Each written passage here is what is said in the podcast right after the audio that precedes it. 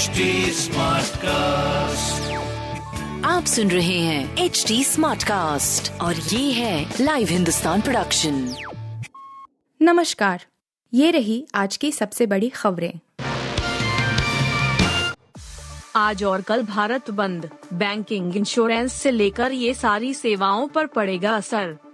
Central trade यूनियनों के संयुक्त मोर्चे ने केंद्र सरकार की नीतियों के खिलाफ आज और कल देशव्यापी बंद का आह्वान किया है बंद की वजह से दो दिन बैंकों का कामकाज भी ठप रह सकता है क्योंकि अखिल भारतीय बैंक कर्मचारी संघ ने बंद को अपना समर्थन दे दिया है ट्रेड यूनियन सरकार की कुछ नीतियों को तुरंत बदले जाने की मांग कर रही हैं। ट्रेड यूनियनों का कहना है कि सरकार श्रम संहिता को खत्म करे, किसी भी तरह के प्राइवेटाइजेशन को तुरंत रोके, राष्ट्रीय मौद्रीकरण पाइपलाइन यानी एनएमपी को खत्म करे और मनरेगा के तहत मजदूरी आवंटन को बढ़ाए और ठेका श्रमिकों को नियमित करे। ट्रेड यूनियन ने बैठक के बाद कहा था कि रोडवेज़, ट्रांसपोर्ट और बिजली विभाग के कर्मचारी भी बंद में शामिल होंगे। इसके अलावा बैंकिंग और इंश्योरेंस कंपनियाँ भी बंद में शामिल रहेंगी।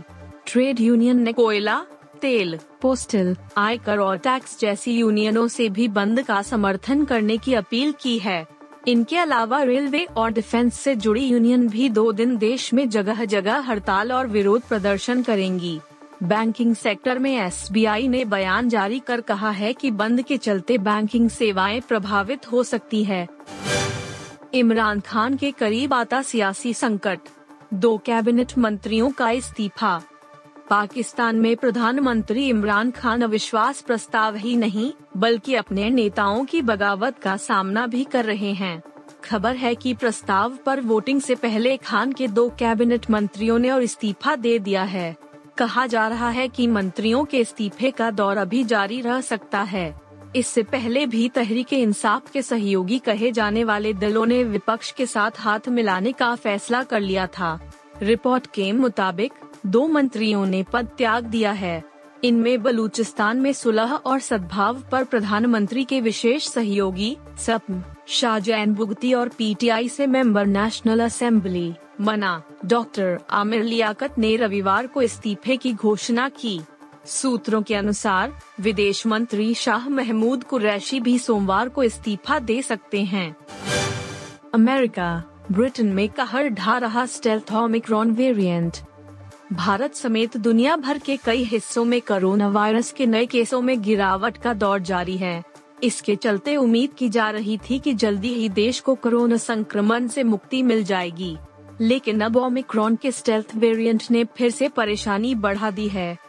अमेरिका, ब्रिटेन और चीन में ओमिक्रॉन का यह नया सब वेरिएंट कहर बरपा रहा है, जिसके बाद भारत में भी चिंता बढ़ने लगी है कि कहीं आने वाले दिनों में कोरोना फिर से चिंता का कारण न बन जाए। इससे देश में कोरोना की चौथी लहर की आशंका बढ़ने लगी है। विश्व स्वास्थ्य संगठन WHO की अधिकारी मारिया वेन केरखोव ने दुनिया के शीर्ष देशों को आगाह किया है कि कोरोना को अभी हल्के में लेना खतरनाक साबित हो सकता है। उन्होंने कहा कि ओमिक्रॉन का यह नया सब वेरियंट स्टेल्थ ओमिक्रॉन से भी ज़्यादा संक्रामक है। यही वजह है कि कई देशों में कोरोना केसों में बढ़ोतरी देखी गई है। इपल पंजाब किंग्स की धमाकेदार जीत 205 के स्कोर को डिफेंड नहीं कर सकी आरसीबी की टीम। पंजाब किंग्स ने अपने आक्रामक बल्लेबाजों की आतिशी प्रदर्शन से रॉयल चैलेंजर्स बेंगलुरु के 205 रन के बड़े स्कोर को रविवार छह गेंद शेष रहते पार कर लिया। पंजाब ने 19 ओवर में पाँच विकेट पर 208 रन बनाकर टूर्नामेंट में विजयी शुरुआत कर ली। बेंगलुरु ने कप्तान फाफ डुप्लेसी, अट्ठासी के विस्फोटकर धस्तक और पूर्व कप्तान विराट कोहली, नाबाद इकतालीस तथा अनुभवी विकेट कीपर बल्लेबाज दिनेश कार्तिक।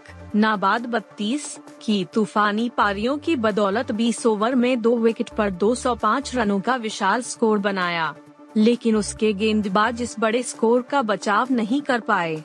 कप्तान मयंक अग्रवाल ने 32, शिखर धवन ने 43, भानुका राजपक्षे ने 43 और लियाम लिविंगस्टन ने 19 रन बनाए।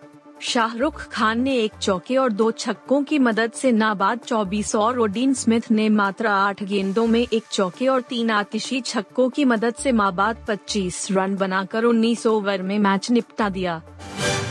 ऑस्कर अवार्ड का मेगा इवेंट शुरू। एंटरटेनमेंट की दुनिया का सबसे प्रतिष्ठित show Oscar award 2022 academy awards 2022 का इंतज़ार अब खत्म हो चुका है।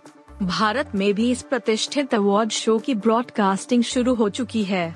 बता दें कि चौरानवे एकेडमी अवार्ड्स आस्कर का आगाज़ कैलिफ़ोर्निया के लॉस एंजेलिस में स्थित डॉल्बी थिएटर में हो चुका है। फ़िल्म ड्यून तो अवार्ड शो में एक के बाद अवार्ड झटकते जा रहा है। धमाकेदार अंदाज में ऑस्कर अवार्ड समारोह शुरू हो गया है। इस साल इस प्रतिष्ठित अवार्ड शो को रेगना हॉल एमी शूमा और वंडर स्काइज होस्ट कर रहे हैं। फ़िल्म बेलफास्ट के लिए कैनिथ ब्राना को बेस्ट ओरिजिनल स्क्रीन प्ले के खिताब से सम्मानित किया गया है। फ़िल्म क्रूएल के लिए जेनी बीवन को बेस्ट कॉस्ट्यूम डिज़ाइन कैटेगरी में सम्मान मिला है। इस बीच अवार्ड शो में यूक्रेन और रूस के बीच छिड़ी जंग में मारे गए लोगों के लिए मौन रखा गया। आप सुन रहे थे हिंदुस्तान का डेली न्यूज़ रैप जो एच टी स्मार्ट कास्ट की एक बीटा संस्करण का हिस्सा है।